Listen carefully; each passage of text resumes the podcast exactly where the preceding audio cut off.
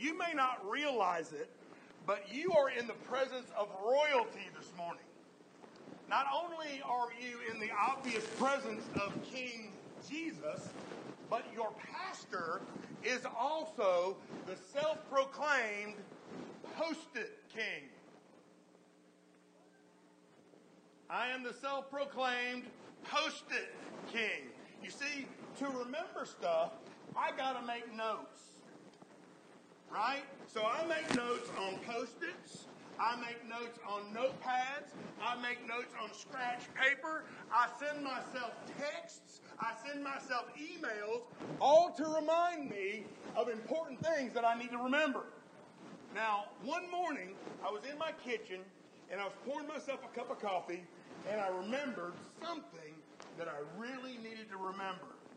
And so I stopped what I was doing, and after a little pit stop in front of the TV, I made my way to the office, and when I got there, I forgot what it was I wanted to write down to remember. So I went back to the kitchen and I commenced to preparing my cup of coffee. And then I remembered what it was I wanted not to forget. And so I went back to my office again, but you're not going to believe what happened. I forgot again what I wanted to write down so that I could remember it. Well, thankfully, later that morning, I was sitting in my desk and I remembered it. And so I was able to write it down. But the problem is this it's not only that I'm getting a little older, amen. It's not only that I'm getting maybe a tad forgetful, because I know one of these days I'm going to catch up with Brother Kevin, amen. But anyway, right, brother? He looked at me like, huh? You older than me, dude. Amen. But here's the problem. Oh, sorry, I was getting a little too excited. When I need to put some super glue on that. Better? Amen. So the problem was not that I'm getting older, the problem was this. Each time that I remembered something and wanted to go write it down, I got distracted. I got distracted before I made it to my office to write it down. I forgot, I got distracted about writing down that which was important to me. Friends, do y'all ever get distracted? I know you ladies are like multitasking queens, and so y'all don't have that, but a lot of us get distracted. And that's our subject today. We're going to be talking about distractions. Specifically, distractions that keep us from accomplishing our God given purpose. How many of you know, by a show of hands, how many of you know that you have a God given purpose? Amen. Every one of you should raise your hands because we all have a God given purpose. But before we begin, let's remember this that God has sent Nehemiah, and He sent you, and He has sent me, here we go, to make a difference. He's called us to make a difference. When Nehemiah got told about the conditions in Jerusalem, he recognized that God was calling on him to be an instrument of much needed change. There's probably something in your world where God is calling you to be the instrument of change. Because of Nehemiah's good standing with the king, his request to leave Persia and to make the two month long, 1,000 mile trip to Jerusalem was granted. And after he arrived in Jerusalem, he prayed for four months about what God's will was going to be for him to lead the people to rebuild that wall around the city of God. But listen, it would not be easy. Because we have learned that when God gives us a holy ambition to do something for His glory, we've learned that when God gives us a holy ambition, there will no doubt be obstacles that we will encounter as we look to accomplish our God given purpose. God has given Nehemiah, and God gives you, and God gives me holy aspirations to accomplish something great for His glory, and get this, also to accomplish something for the future of His people here. But with that holy ambition often comes great hostility. You see, local politicians had grouped up together and they wanted to instill fear in the, the lives of God's people. But God's people faced their fear and they did the will of God anyway. Last week we also found that there was sin within. Sin within the camp that has interfered with the success of God's people. But Nehemiah and the other leaders, they responded to the conviction of God. They followed with repentance and they changed their ways. By doing that, Nehemiah shows us the importance of staying focused. He shows us the importance of keeping our eyes on the prize. Amen? But how do we do it? How do we stay focused on what God has called us to do? How do we keep our eyes on the prize amidst this increasingly prevalent distractions? Well, today in Nehemiah chapter 6, on or around 436 in the Bibles in front of you, we're going to identify four distractions that just might keep you from accomplishing your God given purpose. See, if you can identify the distraction, then maybe you can learn to overcome those distractions. Amen?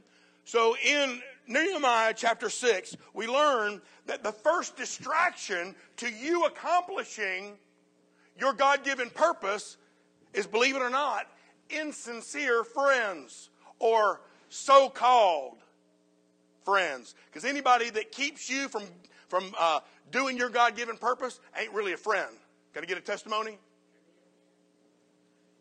In the first verse of Nehemiah chapter 6, I'm just going to read four verses quickly. The Bible says, and remember, this is Nehemiah's journal okay? He's writing down the events and all the things that happened as he and God's people rebuilt that wall. Here's what he writes in chapter 6.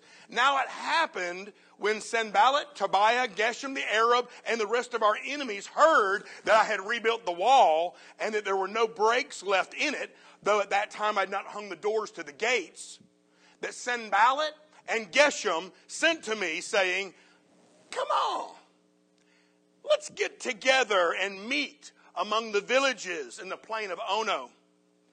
But they thought to do me harm, Nehemiah says. So I sent messengers to them saying, I am doing a great work here. I cannot come down right now. And why would I cease to do the work to go down to you? But they sent me this message four times. They're persistent little boogers, weren't they? Sent this message four times, and I answered them in the same manner. Four times. So, insincere friends, so called friends, can be a real distraction to you fulfilling your God given purpose. We got to be alert to those who suddenly start acting like they're our friends. Is that true? Now that the wall's almost done, the enemies Sanballat and Tobiah and Geshem, they all of a sudden want to be buddies, right? And so they say things like, hey, y'all, come on over, let's have supper together. Let's start talking about this wonderful success that you have had building this wall. But Nehemiah sees it for what it truly is. They were trying, listen carefully, they were trying to lure him away from the rest of God's people. The enemy was trying to uh, entice Nehemiah into enemy territory. Does that sound familiar to you? It should, Because that's exactly what your enemy does. Your enemy tries to lure you away from the rest of God's people. The last thing that your enemy wants you to do is be here. Amen? The last thing your enemy wants you to do is you to be involved in a group of other believers that love you to pieces. Your enemy wants to entice you to be under the influence of the world rather than the influence of God. So, friend, don't be fooled. Don't be distracted. Instead, be like Nehemiah. Nehemiah knows they're up to something, right? And he says, Listen, God's given me a great work to do here. God has called me to a great work. I've got a God given purpose, and I ain't got time for your distractions. So Nehemiah is able to keep his focus. Nehemiah is able to remember what's number one in his life or who is number one in his life. Likewise, we need to remember that to come down is to step down. I'll tell you what I mean in a minute. To come down is to step down. But first, let me tell you about the story. Back in the early 1900s, there was a gentleman who was a missionary in China. And this fella did an incredible job as a translator and as a diplomat for the work of God. Well, his abilities were so outstanding that an American company that was there in China came to him, wanted to hire him, and offered him huge money and huge benefits. But he turned them down. He told them God had sent him to be a missionary in China, and that was exactly what he was going to do. And so, what did they do? Well, they came back with a better offer. And what did he do?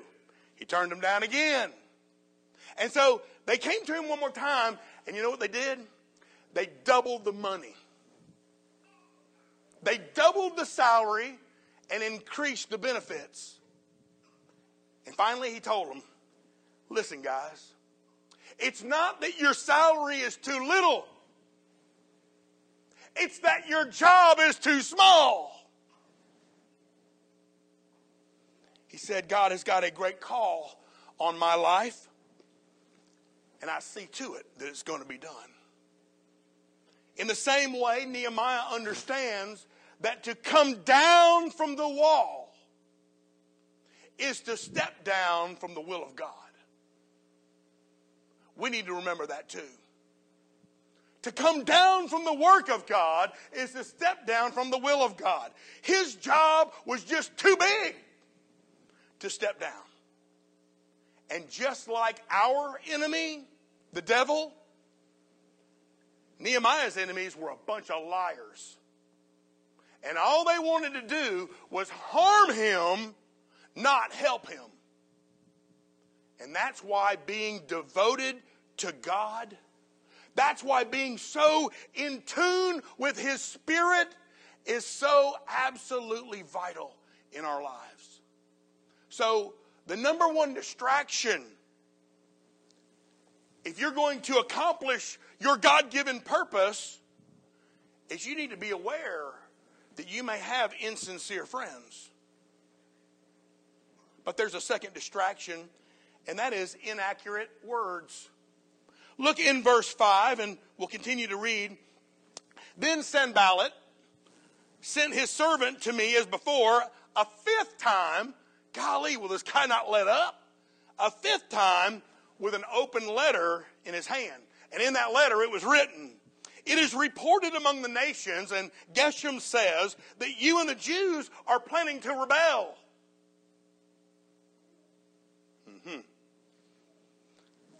And the rumors are that you rebuilding this wall, that you, Nehemiah, are wanting to be the king. Mm-hmm. And you have also appointed prophets to proclaim concerning you at Jerusalem, saying there is now a king in Judah. And now these matters will be reported to the king of Assyria.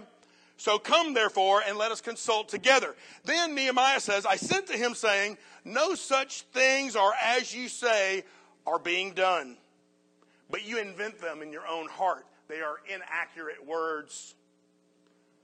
For they all were trying to make us afraid, saying, Their hands will be weakened in the work, and it will not be done. And then Nehemiah gives us one of his trademark breath prayers. Listen to what he says.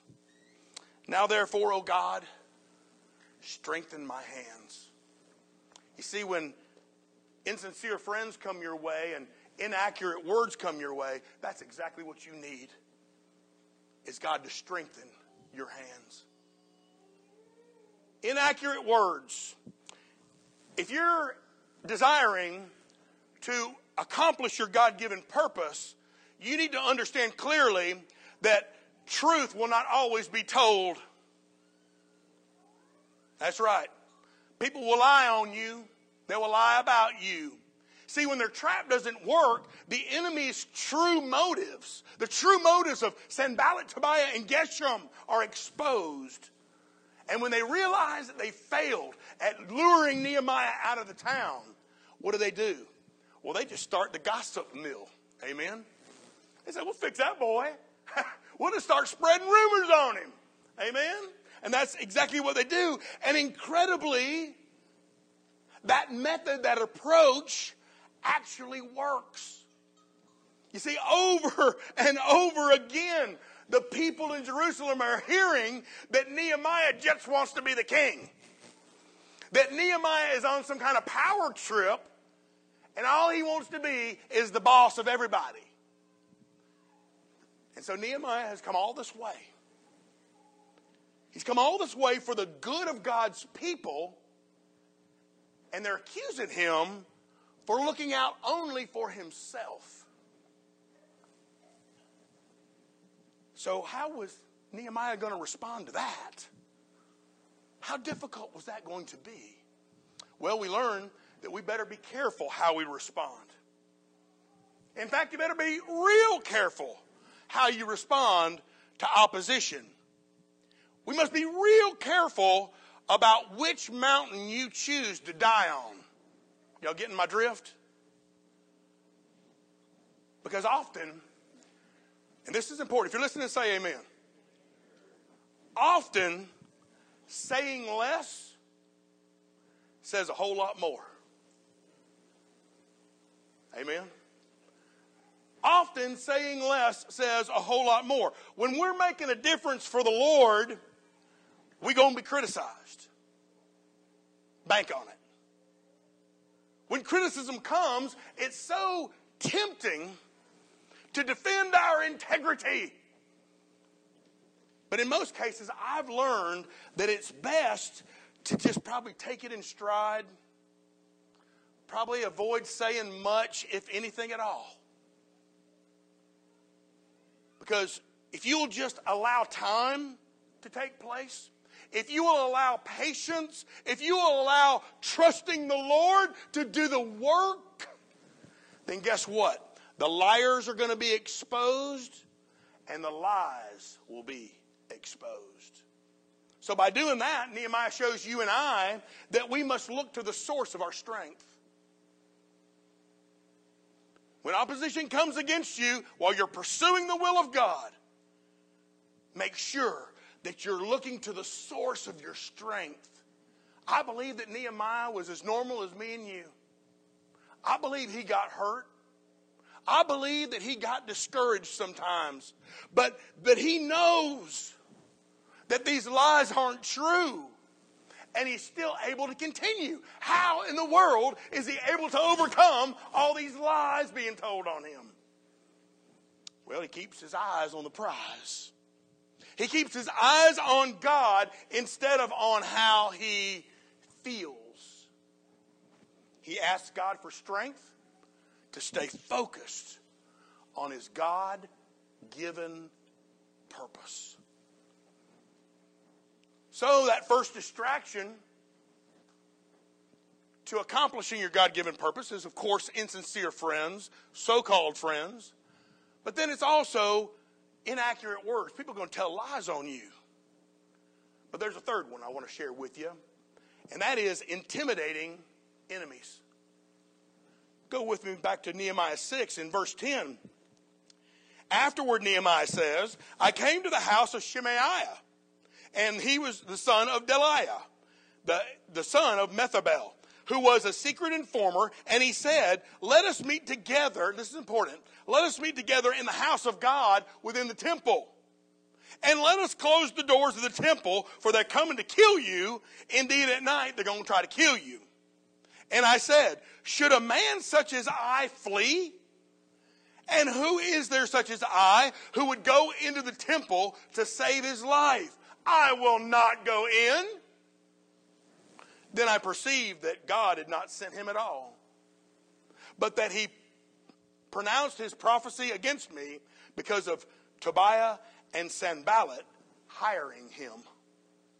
For this reason, he was hired that I should be afraid, that I should act that way and sin, so that they might have a cause for uh, evil report and that they might reproach me. Here goes another breath prayer. My God, remember Tobiah and Sanballat according to these works, and that prophetess Noadiah and the rest of the prophets who would have made me afraid. So Nehemiah comes to this guy's house. And the lesson we learn about coming, him coming to Shemaiah's house is that under no circumstances can we fall for fear. All right?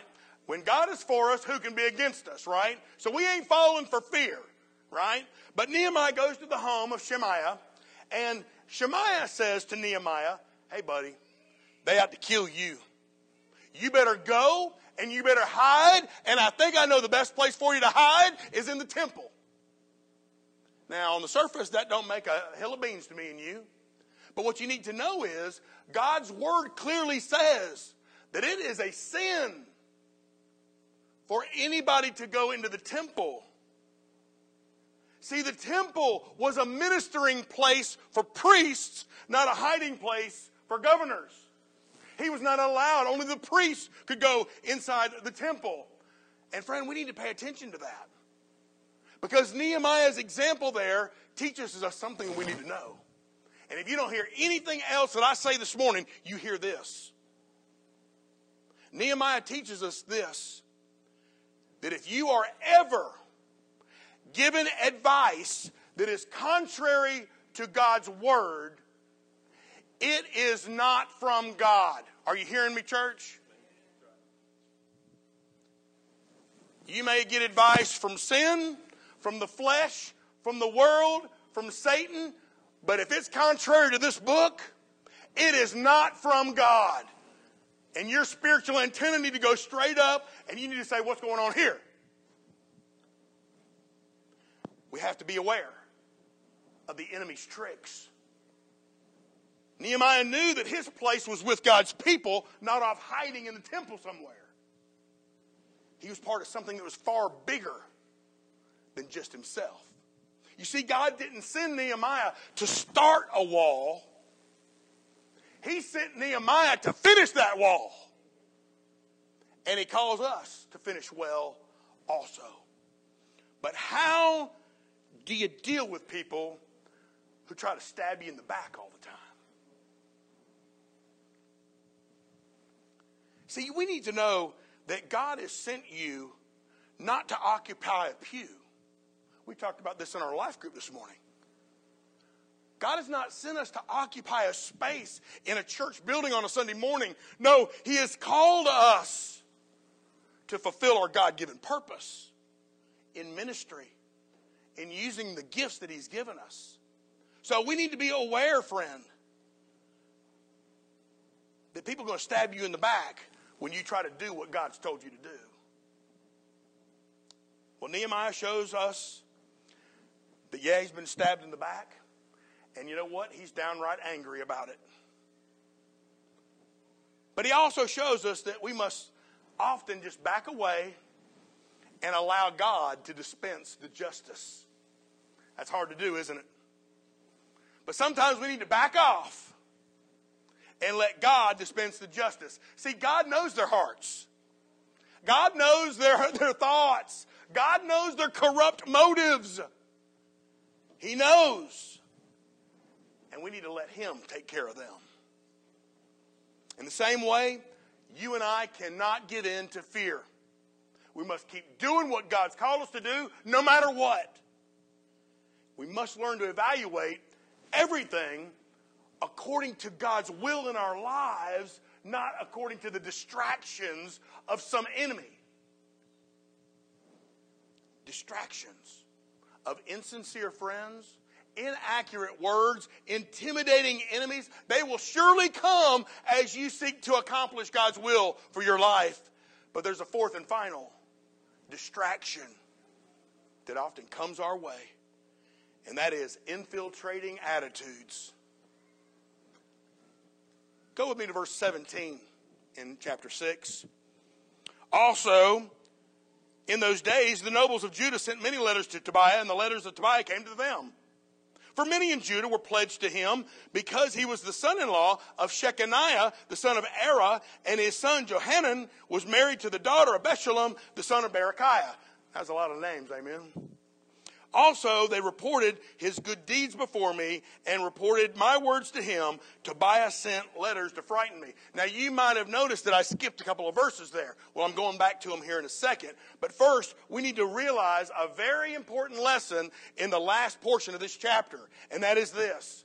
Under no circumstances can you and I afford to let our guard down. Don't let your guard down. The attacks are coming. The moment that you think you're through, you are through. Amen. Let's keep our guard up. We need to remember that the devil will never, ever, ever, ever, ever give up until he's destroyed you, your marriage, your family, this church, this nation. That is his goal. He doesn't want you serving God. He certainly doesn't want you fulfilling your God given purpose. See, what happens is here is we learn that Tobiah is related by marriage to one of the people on the inside. That's a problem. He's had inside information throughout the whole construction process of this wall. The enemy has infiltrated the camp, and that's a problem. Who could Nehemiah trust now that there were enemies inside the camp? Well, we learn from that that we've got to seek purity in all of our relationships. In every friendship, in every marriage, uh, in every work co-worker relationship, we must seek purity. We cannot enter into ungodly alliances, especially in marriage. Friend, did you know that men and women should only enter into a marriage covenant with someone who shares their same values without compromise? See, the enemy loves it when a Christian marries a non Christian. Why does he love it when a, a non Christian marries a Christian? Because now the enemy can easily infiltrate that marital relationship. There's a problem there. There's a hole. There's a space where the enemy can come in. But not only in the marriage relationship, but also in the church. If we don't keep our guard up and we allow the enemy access, then people in the church can be often easily distracted from our God given purpose. Let us be on alert, friend, that we got to keep our guard up. Now let's take a little quick look at those missing verses uh, there in 15 and 16 very quickly. So the wall was finished. Praise God. Amen. The wall got finished on the 25th day of Elul. And get this, in 52 days. They completed this incredible construction project in 52 days. Now, we've been waiting on something for like 52 months, it seems like, huh, brother? Amen? Uh, anyway, you know how that goes. Uh, the wall was finished 52 days, and it happened that when all of our enemies heard about it, that the nations saw these things and they were very disheartened in their own eyes, for they perceived, the world perceived, the enemies perceived that the work was done by God. Whoa, that the work was done by God. Praise the Lord. Mission accomplished, right? The mission was accomplished. Don't you love those words? Mission accomplished. But not only was it accomplished, it was accomplished in amazing speed. 52 days was amazing. And it was done in the heat of summer. I don't know about y'all, but I don't like working outside when it's hot. Amen? But it was so miraculous that even their enemies recognized that God was at work amongst God's people. That kind of success is incredible. And it shows us that we must have courage to stay the course in our God given purpose. Again, we realize that the devil will never quit, he'll never stop coming against you. He'll do everything that he possibly can to keep you from finishing well. He wants to trip you up. He wants you to get you to take your eyes off the prize so he can stop you from fulfilling your God given purpose. But you know what we're going to do? We're going to shake off those distractions, amen, and we're going to continue to finish well anyway. That's what the Lord has called us to do. Is that something that can be said about you? Are you going to finish well? Is that something that will be said about you when your days are done? Man, she sure did finish well. He kept his eyes on the prize. And he finished well. Friend, do you have courage to finish the wall? Do you have courage to fulfill your God given purpose? Do you have courage, friend, to do what God has given you to do? What God has given us to do. See, because the enemy wants to distract you, we must relentlessly pursue our God given purpose. The enemy will do all that he can to keep you from finishing well. He'll give you false praise. He'll tell lies on you. And he'll make sure that you're fearful. But don't give in. Keep your eyes on the prize. We know that because the enemy wants to distract us, we must relentlessly pursue our God given purpose. Because we know this enemy wants to cause us to compromise our stand, to compromise who we are, to compromise the fact that we're Christians and we are a church family. Don't compromise your work. Don't compromise your walk in Christ. Don't give in. Keep your eyes on the prize. The enemy wants to distract you. And when he does, you keep relentlessly pursuing your God given purpose. So let's stay at the wall. Let's make sure, friend, that we fight the fight, that we finish that race, and that we keep the faith, that we finish well. Because the Lord has given all of us here, all of us listening, incredibly God given purpose. And He wants you to fulfill your purpose in this life. Do you ever feel too weak to do it? Can I just acknowledge that I can? I do. I do it. You ever thought, you know what? I'm just too sinful. Got these nagging sins, these nagging attitudes, these nagging thoughts. I think I'm just too sinful, Lord. And then I think of the greatness of the work set before us, and I, I say, Lord, I'm just too unworthy. You can't use somebody like me. You can't use me to accomplish this work. You can't use me. I'm, I'm unworthy to even belong to you, much less do your work your way for your glory. If you've ever felt like that, like I have, I want you to remember this that God demonstrated his own love toward you, and that while you were still a sinner, still unworthy, Christ Jesus died for you. And he was gloriously resurrected, proving that God has power over death. And he did that for you. can I just tell you this? We are too weak. Without Him, we can't do it. We are too weak. We are too sinful, and I think we are too unworthy. But God wants to use us in spite of ourselves. And more importantly, He wants to spare you from the unbearable penalty of sin. Imagine the worst thing possible, and that would be the penalty of sin. He wants to spare you from that, and He wants to spend eternity with you in heaven. That's His desire for you. So I pray that you will not be distracted. I pray that you will accept God's offer of freedom from that unbearable penalty of sin, and that you will accept the offer of eternity in heaven with Him? Will you relentlessly pursue your God given purpose? I pray you will. Let's pray together. Father in heaven, I thank you that you love us so incredibly that you ain't letting go.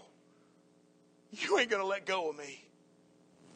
No matter how weak I feel, no matter how sinful I think I am, no matter how, how unworthy, Lord, that I am. You say, No, sir. I'm going to do a changing work in you, and I'm going to use you for my glory. Father, I pray that every person in this building, every person listening online, feels that in their heart of hearts that you love us so much that there's nothing you won't do if we'll just yield our lives to you. Father, undoubtedly, in a congregation this large, there's somebody that has not yet come to Christ. That if their days on earth were through today, they would have to face that unbearable penalty of sin. Lord, I pray that instead of facing that, they would accept your offer of eternal life in heaven that only comes through faith in Jesus Christ. Lord, you have your will. You have your way in every heart today. And we'll glorify you in advance in Jesus' name. And all God's people said. Amen. Let's all stand and sing. Come as you will.